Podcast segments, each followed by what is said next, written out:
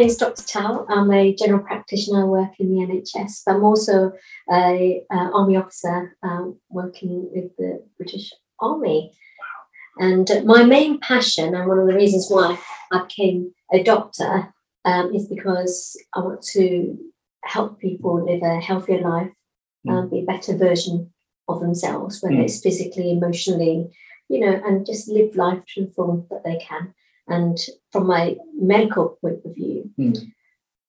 I try and help people be healthier and live through diseases and conditions so that they can have a good life.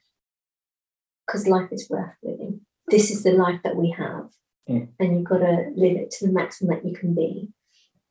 And, you know, a lot of the things I do from a medical point of view is not just managing disease and condition, but the human body isn't just about the physical well-being it's also about the emotional well-being and the experiences that you have in life Hmm. and as a doctor um, i see my role as not only helping people get physically better but bringing them out emotionally and empowering them to live as much of a life that they can and you know, a lot of people worry about you know you need money to do stuff, and actually, not really. As long as you have a good community, you've got good friends, and you want to have fun, then you can do whatever you want to do. You know what life is about living and about having fun. And yes, life will bring lots of challenges.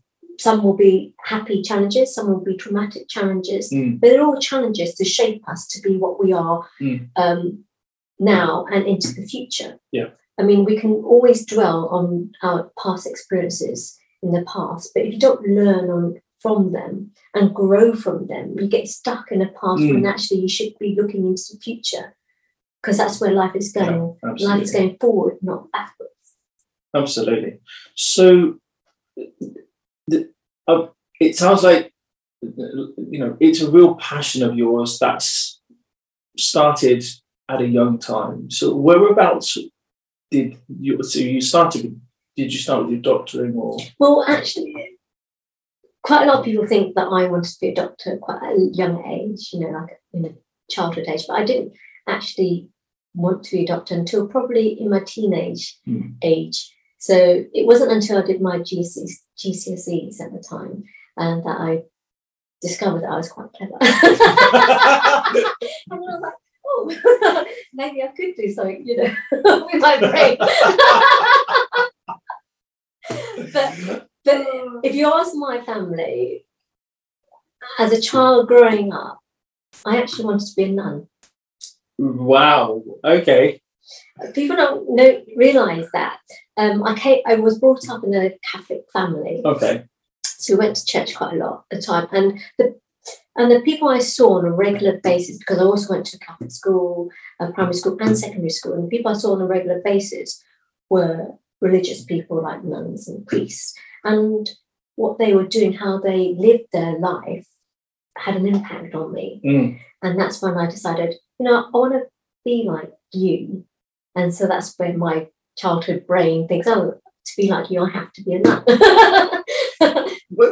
From what you, how we opened, it sounds like those morals and those those things were installed in you from a young from that young time, and you've carried them through to your current day. yeah, and it's also about life experiences as well, because I wasn't born in this country. I'm actually a Vietnamese refugee um, from the Vietnam War. So my Oh. family, myself, my parents, my elder sister, and I were boat people. So from that experience and from growing up with hardly anything and just come to a country with the clothes on your back, you start appreciating the things that you don't have Mm. and you appreciate the finer things in life, the simple things in life. Mm. Yes, now you know I'm a doctor, I'm an, uh, you know I'm an army officer, and I, uh, you know, I live well. Um, for me, it's not about how much money I have. It's about how well I live as an individual Mm. and how I can inspire people to be who they want to be. Um, you know, particularly as in this day and age, there's a lot of pressure Mm. on our younger generation um, to conform. Mm. You know, you know, not just like conform physically, conform emotionally. You know, being in groups and things like that. But I want to see people be themselves and be the best version of themselves and use their experience to be the best that they can be Absolutely. Yeah. Absolutely. as I said, you know, life throws up challenges, and in my life, I've had quite a bit of challenges. So, you know, being a refugee, we, we were basically homeless, and you know, I was very fortunate to be rescued by a British ship, and we were brought to the UK. And I've, I've grown up in the UK with a UK education, and UK is my home. Was that a, um, a scary time for you? You know, I don't really remember it, but I know it was a very daunting and scary time for my parents Mm. um, because they have the memory. I think I was only about two or three um, when we were on the boat. Mm. Um, but what I do remember is being welcomed into the UK. And I think that's one of the reasons why I actually serve in the British Army. Um, and that is to, you know, give back to what to a country that gave me a future. That's, that's really powerful. It's really powerful. We have obviously um, situations at the moment with refugees and the changes Yes. of that. Well, what's your thoughts on the current changes happening? war is never easy Mm. For the civilians and, and also the military are fighting wars. But as a country that that is observing, or as a human being, and that is observing what's happening around the world, I think what we need to be to do wherever we can is to be kind Mm. and to help those in need, whether helping those in need is in our own homeland or helping them overseas or when people come overseas.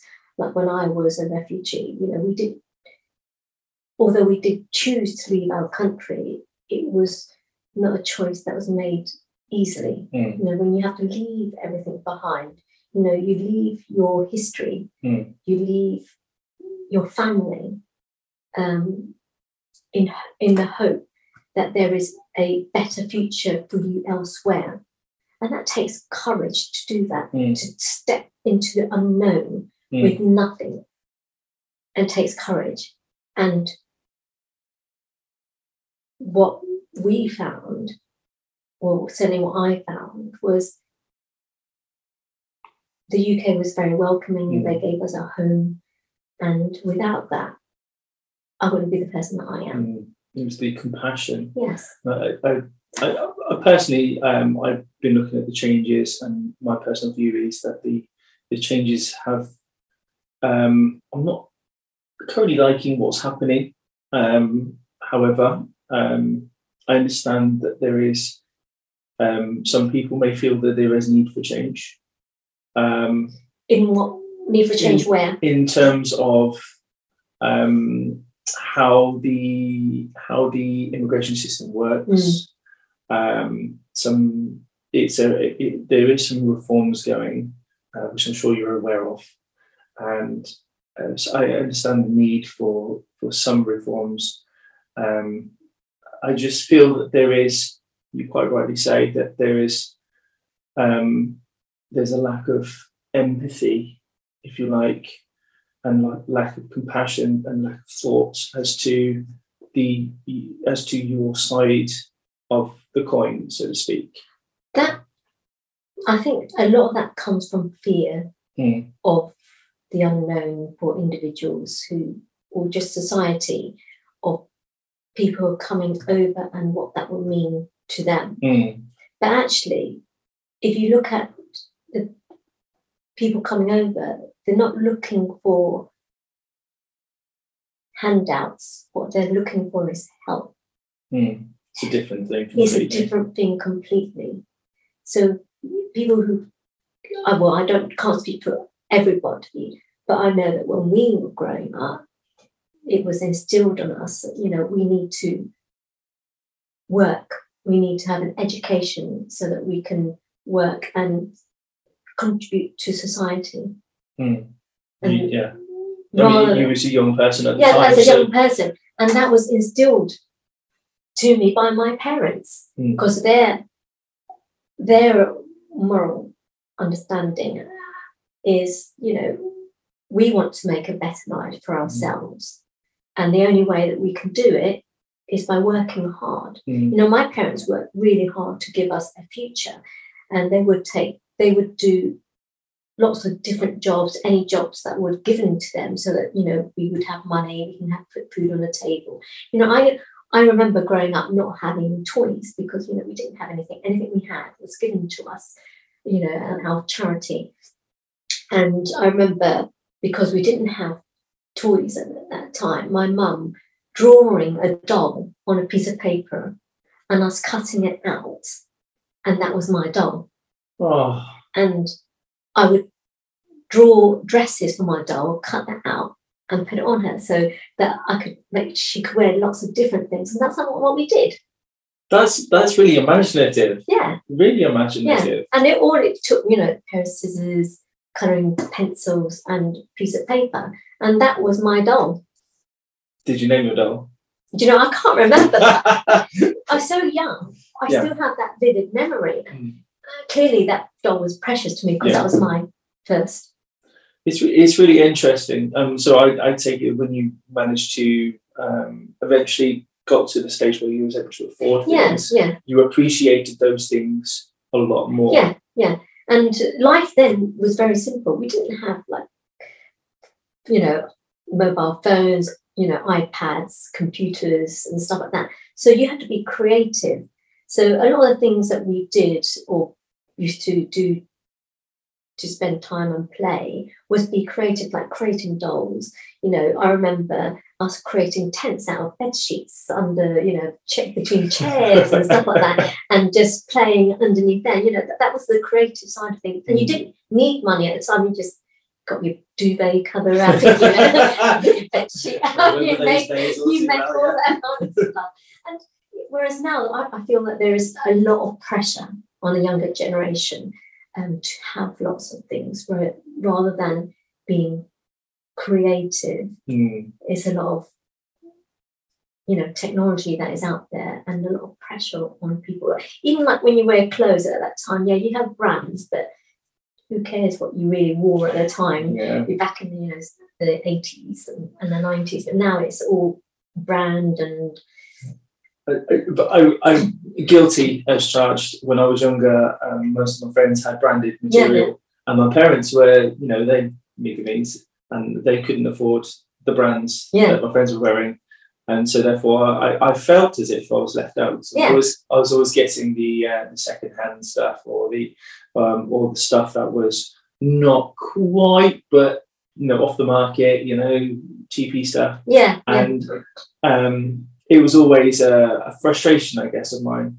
um, that I never got that. So yeah, you're right by the pressure, by identifying as pressure, because it was pressure on. and and it's also not not just pressure but branding but pressure of having something new Mm, Whereas in Yeah. the past, we would always get hand-me-downs or get things from charities and or go to charity shops or you know just yeah, it just makes things. you makes you more of a, a grateful person. yeah yeah. um, And and I'm not ashamed now. It's actually I buy second-hand things, you know, Nothing wrong and with that at all. and I go to charity shops to spend money in, in the charity shops. Nothing and wrong with that. There's nothing wrong with that, but you know, some people might think, oh, you know, kids these, you know, younger the younger generation ones that want new things. Yeah. But to be honest, my kids don't even notice that it's not me. Well, the charities they do need support. yeah, And, uh, you know, th- th- this is we, we will come to your charity support and the things that you do for charity because it's um, you've got a very um, big selection of things that you do, Yes. and it all comes back to your your original message from when you were younger, and that's been you know when you were when Yeah. you were young and, and the nunnery. Um, so let's go forward into the you know, so you're here in the UK yes, you've arrived, you've gone through school, you have you've learned the lessons that you need to learn. Whereabouts did the army thing start?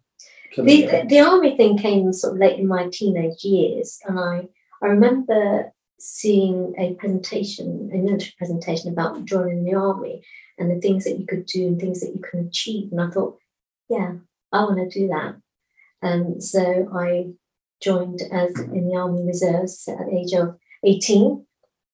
So It's I've been in the in, yeah, so I've been in the army reserves now for 25 years. Um, so, and I've enjoyed it ever since, really. Mm. And it's given me lots and lots of opportunities, not just developing in myself personally. So, personally, you know, I've developed my leadership skills, being more confident, and also the opportunities to travel. Mm. And also, you know, in being an officer in the army, I'm actually a medical officer. So my main job is to look after people. Mm. And it was a tough conversation with my parents about joining, joining the army. Um, clearly, with their experience of a real, you know, being live, living through a war, um, they're not anti-military, but they didn't want me to join the army. There were some definite reservations by the Yeah. sounds of it. Yeah, definitely. But that didn't stop me.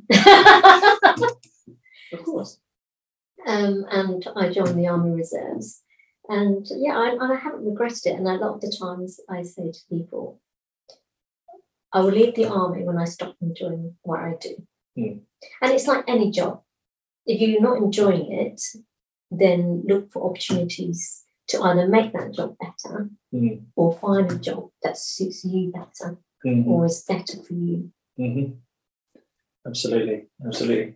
I'm quite guilty of it. You know, I've been job hopping. You know, fifteen jobs. Uh, but um, you know, one thing that um, I loved throughout, looking back, the reason why I launched the podcast is through looking back through all of them. What I've enjoyed the most and what I've been told off for the most is talking to customers because I love talking, and that, that's you know, And so that's and, and that's it's me, and that's what I love doing is talking. Yeah. Um, so that's the reason for the podcast going through. Yeah. So it's it's it's about learning what where your passions lie Exactly. and, and learning who you are and learning who you are as a person and what you what you like, dislike, and how they can work for you even in the financial state, in a, in the financially and also you know in your life. Yeah, yeah, exactly. And that, that's what the military gave me Mm. um, is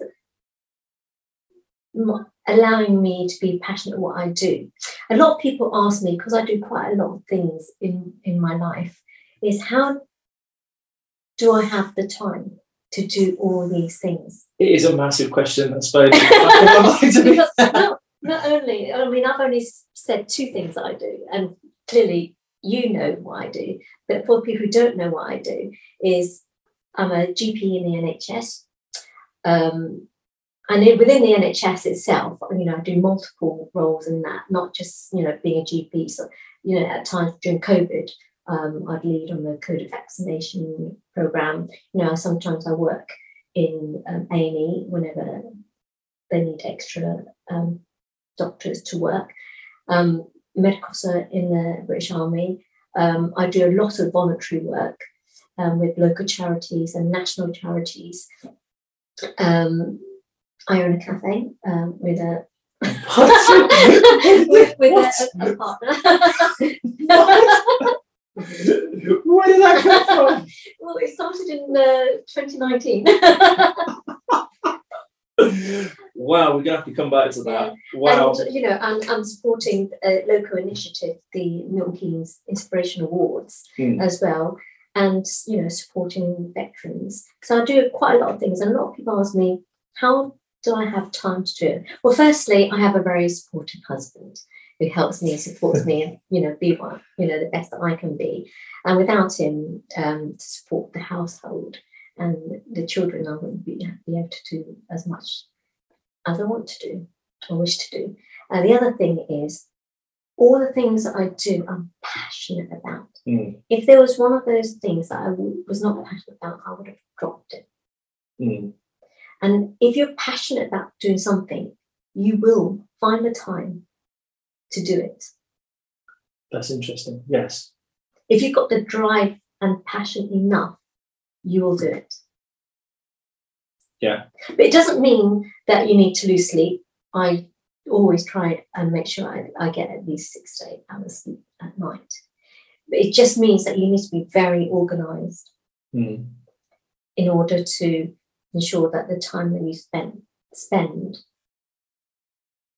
is the right time and also not only organized in terms of doing you know your jobs or the things that you want to do but also being organized enough to spend time enjoying life so not only do i do all that i make sure i spend time with my, my family with my husband with my friends Mm. whether it's a quick chat on you know text message or or whatever or whether you know you you set monthly meetings and you know go out with your friends meet your Mhm. family which is why i enjoy celebrating key events because i find that as an opportunity to get together with the people that you love and care for yeah, I don't care, you know, your birthday, you know, you're 15 years old or you're, you're 18 years old. I don't care about that number. All I care is actually that's a great opportunity for us all to get together Mm. as a family or as a friend or as a group to uh, You're making me well happy. You're such a beautiful person. so it's really important for me to spend time with my family and friends, which is why every year, twice a year, um, when it's my kid's birthday, we always host a family event, and that's you know us trying to bring the family together. So you know, in the summer we'll have a summer barbecue, and it's now tradition. and in the winter we'll just have an indoor family event. Again, that's now tradition. Everyone expects to get an invite at that set time, you know, which is for me, it's it's it's great. I love doing it because I like to spend that time together. Mm. And as I said, it's really important to maintain those connections. And for me, also spending time with my husband. Mm. So we always have each week we have date night. Nice. Um, you, you, you can't you can't leave those things out. You can't leave those things out. And that's how you build your relationship, isn't it? So every night, traditionally at the moment, it's a Friday night. So date night doesn't mean you have to go out and spend loads of money. Date night just for us means this is our time. Mhm. We're not allowed to do anything else but be with each other. Whether it's we, we play board games, whether we're sitting and chatting, whether we're just sitting down, cuddling up and watching a movie, or sometimes whether we get a babysitter in and go out. Mm. So it's normally uh, on a Friday. But if we can't do the Friday, then we will make sure that it's some another day that week is still there. Yeah. Yeah. And twice a year we have um, date weekend. Okay, so you go away for a weekend. Yeah, yeah. So we, we celebrate our wedding anniversary every uh, year, and we get someone to look after kids, and we go away as a couple. Um, So that's how you you like to Maintain. organ- maintain your relationships and, Yeah. and, and organise your time. Um, in terms of your, your military, obviously that's in itself, it's quite a 24 years. It's had there's a lot of challenges involved in that. Um, there's a lot of things that that's kind of thrown at you. yes. Um, just give us an idea of the kind of things that have been thrown at you in your time. So in the military, um, throughout my career, challenges have been how do I develop myself as an individual? So, and how do I develop other people?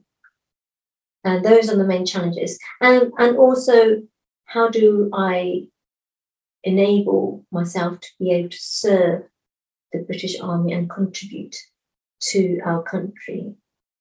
Um, and that's where my skills as being a doctor is. However, more recently, um, as a senior officer, um, I've branched more into what we call command and staff roles, where I lead, um, at the moment, I lead a squadron of up to about 90 people.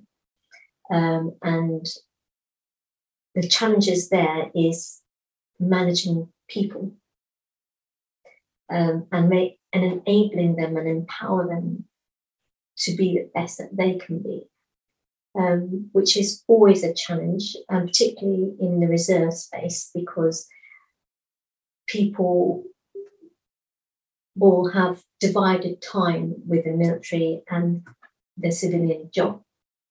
So that's always been a challenge. Um, the other challenges I like is the physical challenges. How do I keep fit? Mm. How do I um, maintain my physical fitness in order for me to be able to do the job um, within the British As you know, and, and people probably may not be able to see, um, but I'm quite a petite person. so I'm, I'm four foot ten at a stretch. or on heels. Just so you know, my mum is four foot one and a half. Okay. So she's tiny. Oh yeah.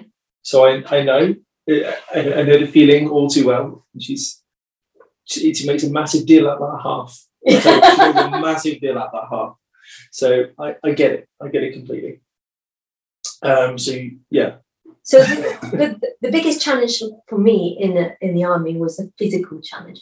I remember in the first year of joining the army, after I'd finished my first year, I was ready to quit because mm. of the physical challenge. You know, I I struggled because of my physique, mm. um, carrying the weight and keeping up with all the other people. Not only because of me being small, as a female, you're physically don't have the same muscle mass as your male counterparts. So it's always a struggle, regardless. You know, if you look at the female form and the male form, the female form, yes, you know, females can try and be as best that they can be, but physically, you will never ever be physically as robust as a man. That's physics and biology robust. Robust, yeah. Um, so you know, I struggled with not being able to keep up with people, um, and being someone who likes to achieve. I found that very difficult, even though even though I would complete the task, it wasn't the same as keeping up with with everyone. I found that very difficult. But I remember, you know, sitting down and being in tears because I struggled with that element of it. Mm. And the sergeant major sitting me down and having a word with me, and he made sense. You know that what we need to do is look at individual skills. Yes, my skill isn't to carry lots of weight, you know, you know, from A to B, but my skill is actually my medical knowledge. And that's what I took forward and I stayed. So you're you're he in a way it sounds like he um, took your because you were feeling this frustration yes. you couldn't physically keep up with everyone and it sounds like he took that and went well your strength isn't really in running. It's, it's not in carrying all this weight because that's that's not you. Your strength is your knowledge, yes. your your mind, your yes. the thing, your your your learning capability, your your expertise, your you know that that's that's your strength. Um, and we all have our own strengths. That, that it sounds like you kind of come to the conclusion that all your strengths um, in, it, were in a different place to theirs. So therefore, it kind of you kind of took a step back, I yes. guess, from from from everything and really weighed up the weighed up what what your um, what your sergeant major was saying and come to the conclusion that my strengths are more focused in this in medical areas so therefore that's my, where my focus is going exactly and in a way that kind of that was my first step in leadership and understanding leadership is actually we're not all the same and it's not about making us equal or the same it's about pulling people's strengths out and using that to the maximum of their ability Mm. in order to do the job. Um, and yes, you know, I still have to do, you know, the military annual fitness test, which um, is fine. Um, but then I focused on a lot of about focusing on what I can contribute. So I focus on a lot of sort of medical teaching and medical skills and focusing on that rather it's, it's so easy to think of the negative in yourself, isn't it? Mm. And So then- so easy.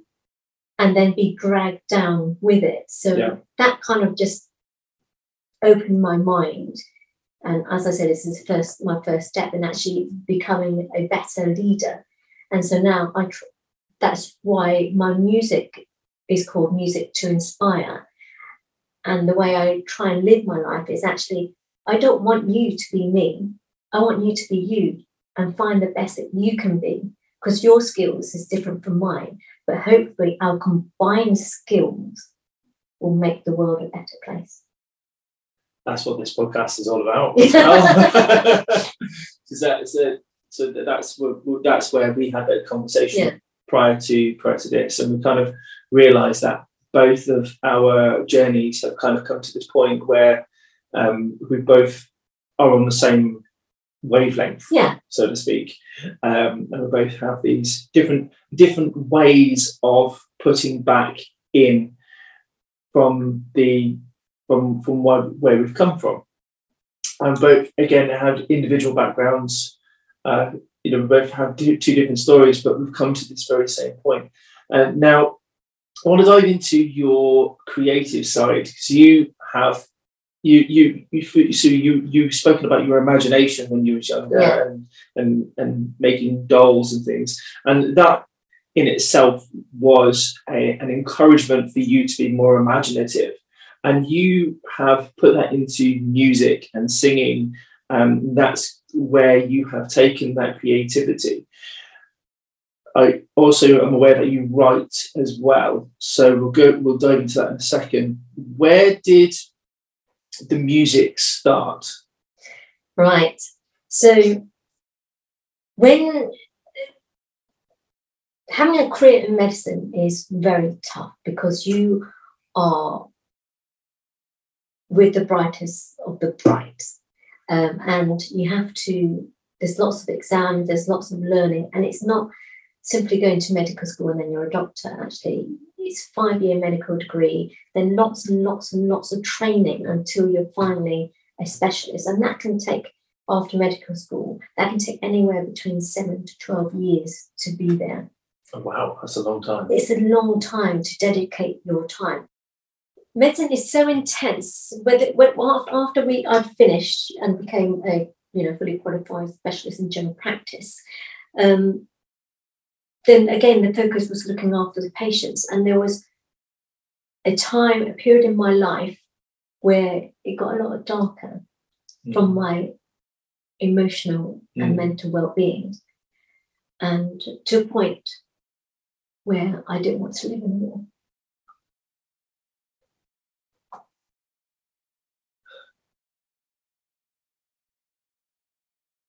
you found music. Yes, so I had to find a way to get out of that dark space, and I turned to music, and I started jo- joining the choir, and then after joining the choir, I decided actually I do really enjoy singing, and I want to take this a little bit further, see where I can go. So I got a vocal coach, and it's actually my vocal coach who encouraged me to be better than I thought I could be vocally. So then she encouraged me to do my vocal exams. On top of everything else I do. oh, wow so you, you you've done your med- medical exams Yeah. you found yourself in this in this really Tough um, tough tough dark space Yeah. um things were crashing down upon you and you got yourself into this into this space and what in, what inspired music to be the, the thing that you went to I always enjoyed music and I always enjoyed singing. And music is very good for our emotional and physical well being. Um, if you ask my family, when I was younger, we Well, I would. the royal. I would organise concerts for family and friends, Oh, and really? roping my sisters in as well. So we'd either do singing concerts where we'll sing songs, and we'd maybe do a bit of dancing as well, or we would do more creatively. We would do scenes from um, musical theatres like Oliver or Bugsy Malone and all those kind of stuff. So um, that's the creative side. So you know, clearly I would always have the leading parts. of course, of course. and my sisters would always the supporting act. But you know, it, it was there in my nature. But Mm. when you start medicine, you can't focus on that because the only thing you're focusing on was that. And so actually, this was a good time for me to actually think, what do I enjoy? And I enjoyed singing when I was younger. And so I thought, yeah, let's do that. And once I started, I couldn't stop. and um, and yeah, the, my vocal coach Kirsty, um, she really inspired me to be the best I could be in this musical field. And so we started off with singing, doing my exams. I did my grade eight vocal exams and um, got merit in that. And then she said, why don't you take a further step and start writing music? And I was like, I don't know, can I do that? Could I do that? Um, I mean, I'd done my grade five theory when I was a lot younger. Mm. So I thought, yeah, maybe I could do that. And so we worked on a project together, my first debut song called Trapeze.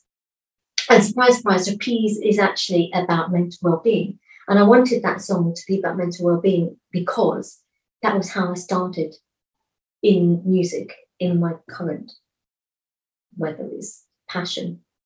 And that's where it stems from. So Kirsty and I wrote this song together called Trapeze. I released it on all the um, uh, usual music platforms and uh, even did a video. First video. First video.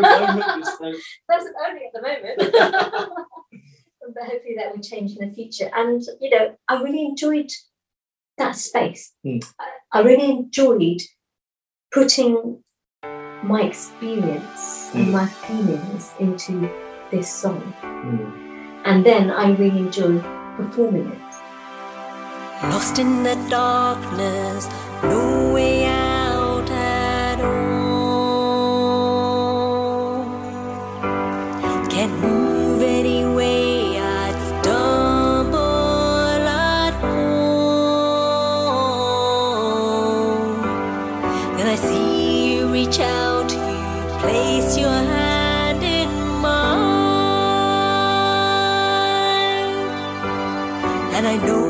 this moment everything will be fine.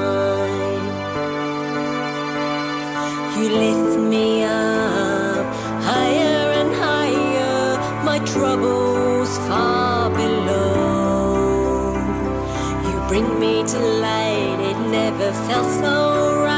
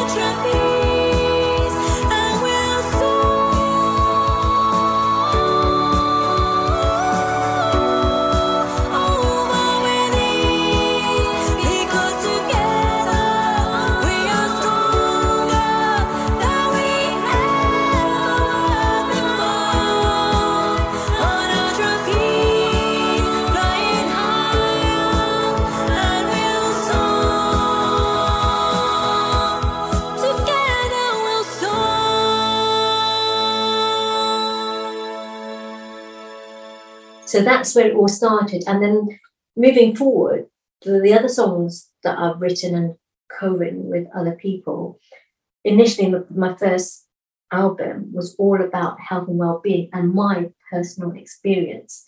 And I guess that's what happens with most you know, singer-songwriters is it's easier to write about things you know about than trying to think about writing something that you don't know about. That's right. Yeah, it's always it's always best to start with experience. and Start with your life and your experience and um, and where you um, where you have learned things or you know the individual challenges all comes from your life and your experience. And to put yourself into someone else's perspective is difficult Hmm. and it's not uh, i commend those people that have done it uh, written for other people. Um, it's not so easy to No, write it's for somebody. um, is there has there been obviously it's created it's had some challenges of its own um, in terms of getting your music played and in terms of um because you you put your own money into into Yeah. into into your So- songs.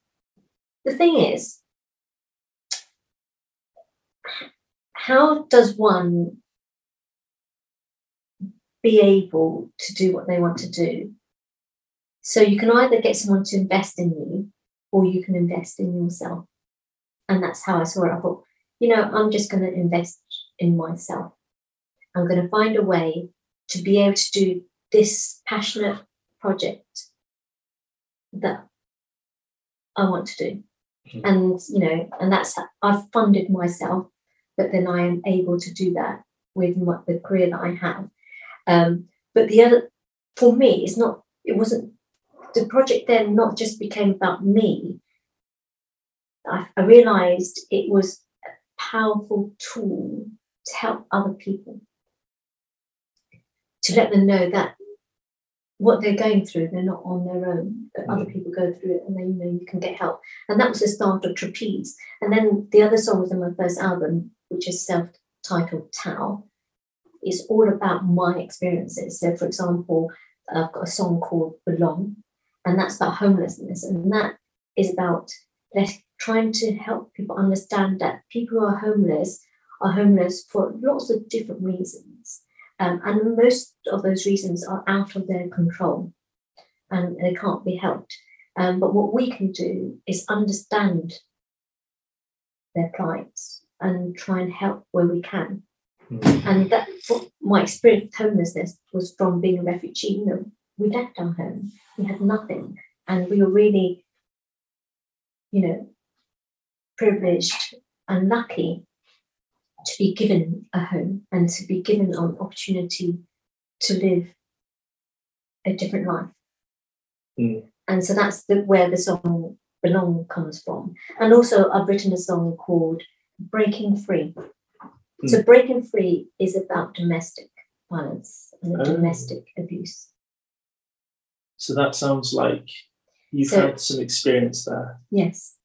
So what I wanted to do was let other women know that it is all right to break free from a very difficult relationship, difficult situation, and it can happen to anyone. You know, one in four women that we know um, will go through some sort of domestic abuse, domestic violence um, in their lifetime. And one in, you know, one in four is is quite a small number. So there's loads of people out there. And a lot of people, I've spoken to quite a few people, and they always ask me, you must see a lot of domestic cases being, you know, GP, and I, and I say, no, I don't.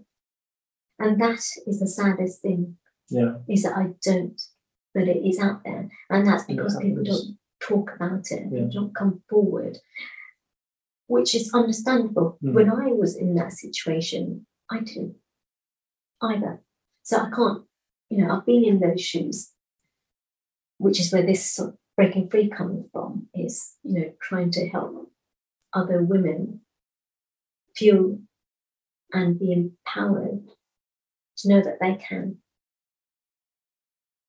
And it, it can happen to anyone. You know, a lot of people look at me and think, you know, I'm very confident, you know, um, I'm quite a strong personality, but somehow I've managed to get into this situation or where, you know, I have experienced domestic abuse. Mm.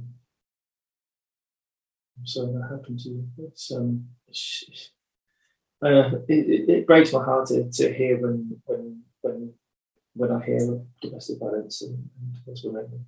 It just breaks my heart. Um, because But Yeah. the thing is, when, when you're in that situation, sometimes you don't even realize that it's happening until you can step back and think, actually, this isn't how it should be. it's, it's definitely not how it should be, and people. It, it, it sounds like you've you've had have people have people come forward to you on a personal level and and spoken to you about their experience having heard your Mm. songs Yeah. um, and that's I would imagine quite um, encouraging It is, it is. Um, and that's what all my songs are about is encouraging people to live a better life, where, whatever the situation is, and to let people know that actually what your your experiences, other people are going through it as well, and it's, it's okay to not be okay. But what we need to do is help you get into a better space. to be okay Yes, absolutely. Yeah. And there are lots of, you know, charities and services out there to support people with mental well-being, support mm. people with domestic violence. But one of the challenges is taking that first step. Yeah. It's it's And I've walked that first step and I want to share that with other people. And you know, so people can look and say, oh look, you know, she's a doctor and a medical officer, you know, but she's been through that. So maybe I can get through that as well. Mm. And it's not easy. I mean, I put it out there. It's not for me, it's not easy to talk about it. It's it's not an easy thing um, to talk about. Um, who's had these experiences? Um, that said, talking about it is is empowering. It's is also it's important, Yeah. incredibly important, um, because it it's part of you. Exactly. And it's part of my life experience that shapes me into the person I am. Going into the future.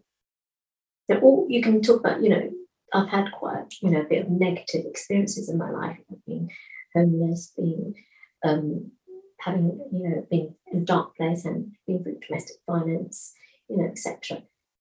But that's my past, which has shaped me to the person I am in this space and into the future. Mm. And you can let your past destroy you or you can let your past lift you up to be a better person from your experience. Yeah. And for me personally, um,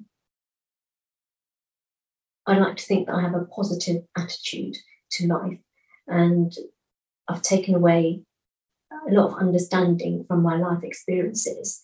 And what I want to do is, is share that, which is where the music to inspire comes in. So I want to inspire people to live a healthier, better, more happier life Mm.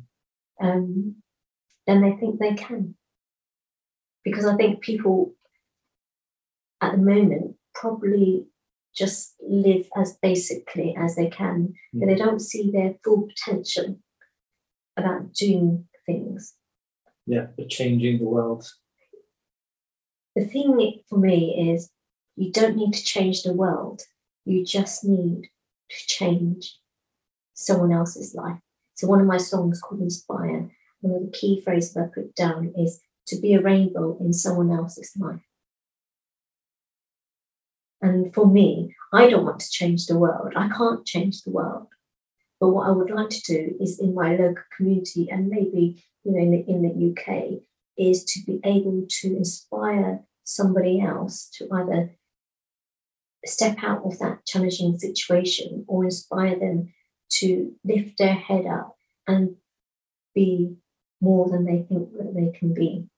And what we need to do as a society is support those people. you know, and it's really important for me is to support the younger generation to lift their head up away from the iPads and their Yeah. phones and actually how can you be the better version of yourself? And quite a lot of people look at me and think, I can never be you, Tam. I can't do the things that you do. And I always say to them, you don't need to be me. You just need to be you and be what you can do in your own in, way. in your own way. I don't need you to be doing loads of charity works and doing all that kind of stuff. What you need to inspire to be is to live your life in the best way that you can live. You know, whether it's, you know, you once a week you do this or you do that, or once a year you do this for someone else, that's perfect. It's, it's something that's unique to you. It's something need to There was there was one guy. Uh, this is a while ago. I was working at the pub at the time, and um, there's one guy. He's he used to come up to me all the time, and he used to when he when he was in, and he used to say to me, um, "That family over there, have they paid their bill yet?" And he would literally pay their bill for them, and then he would just disappear, vanish. He wouldn't say. He would say, don't tell me, don't tell them who I am. Just wanted to change in a very small way, give back. exactly. And the family would come over to me or whoever it was would come over to me. And they would find there would be there would be that surprise there for them um, that's that's waiting for them. And you, would believe the amount of times that um, I've had guys men literally crying because of they've they've taken their family out for a meal because of, of an anniversary or, or for whatever, um, and the money that they've they've that that man has the impact that that man has had um, on their life is that they the the money is then relocated to some other need, which is rent or Yeah. mortgage or you know, and and and, and they were literally worried, dreading having getting that bill, thinking that they've overspent, and then they, you know, where that money was going to go. Mm. So, but you know, it's that change. I've seen that change, and it's a beautiful thing. Yeah, It's a beautiful thing. It's just like an, an act of kindness, isn't it? Mm. Whether it's even a simple act of kindness, and if someone's having a bad day, make a cup of tea or something like that. Yeah, it'll literally be the most smallest little thing. Exactly. Absolutely. It doesn't need to be a, a big thing. And people see me do quite a lot of big things, but Mm. I am able to do those big things. And so I will. But doesn't mean that you need to. All you need to do is hope or hopefully what I'm trying to do is inspire you to take that step to be more than you think you can be. When the distance seems far, when the weight drags you down, deep inside you'll find strength abound. Mission flounders, or when your heart hit, raise your head higher, never quit. When you fear the unknown, when blood and tears may rain, face the danger and start again.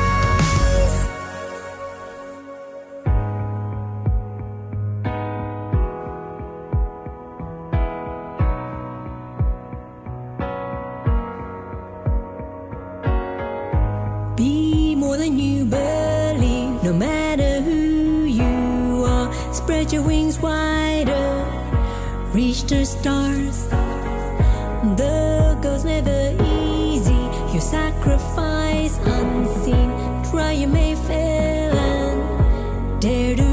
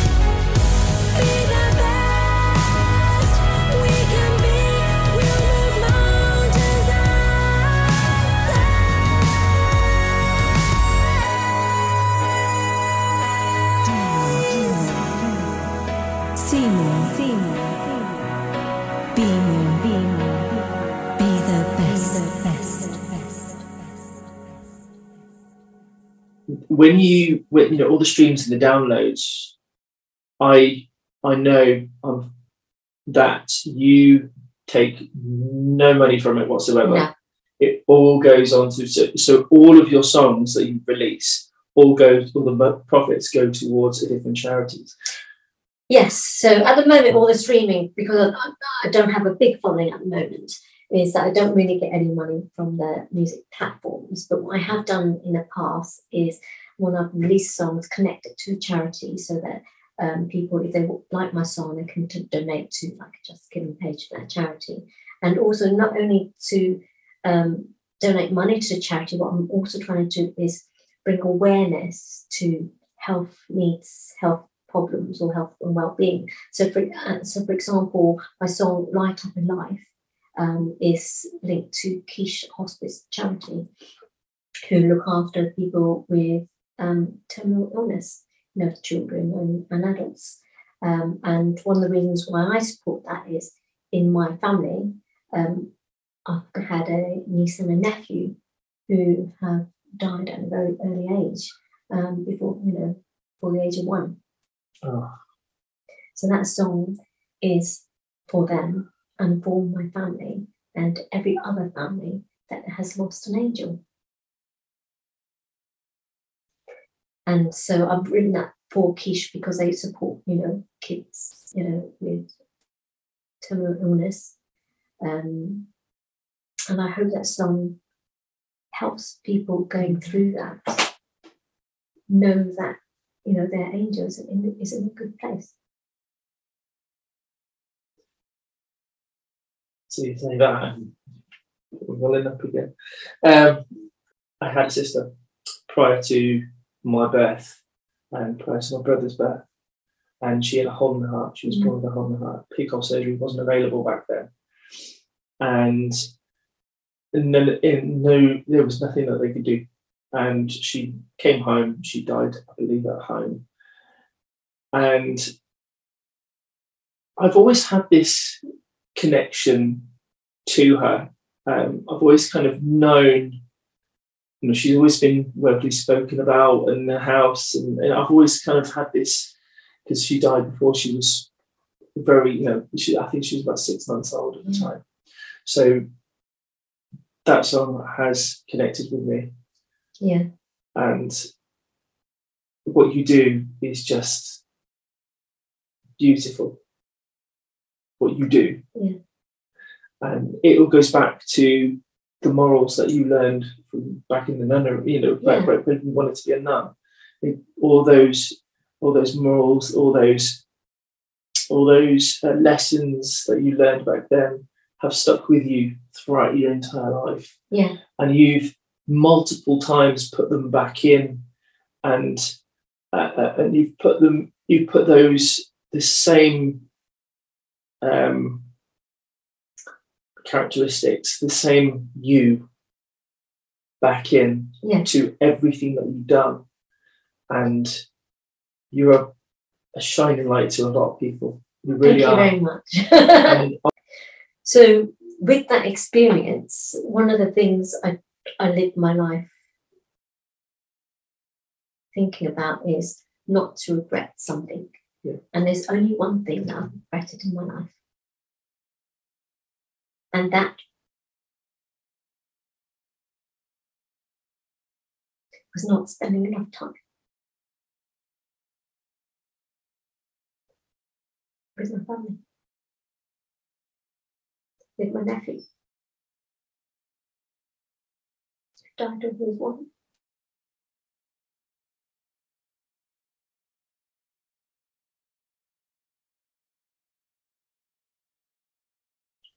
And during that time, you think people will live forever. And I was so focused on my career that I lost sight of what truly living was about. And I reg- that's my one regret in life is not spending enough time while he was still here.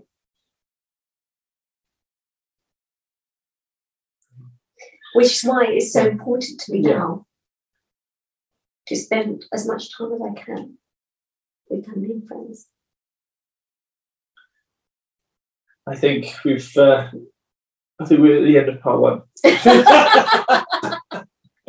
I think we've come to a natural conclusion of part one, um, and uh, we will we will reconvene and we will talk about your medical career Yeah, um, in great detail and the NHS, and because that will be a massive topic, I'm sure. it is. Yeah, definitely. And uh, yeah, so we'll come back. Thank you so much, Thao, for being my guest on Ignite. My pleasure.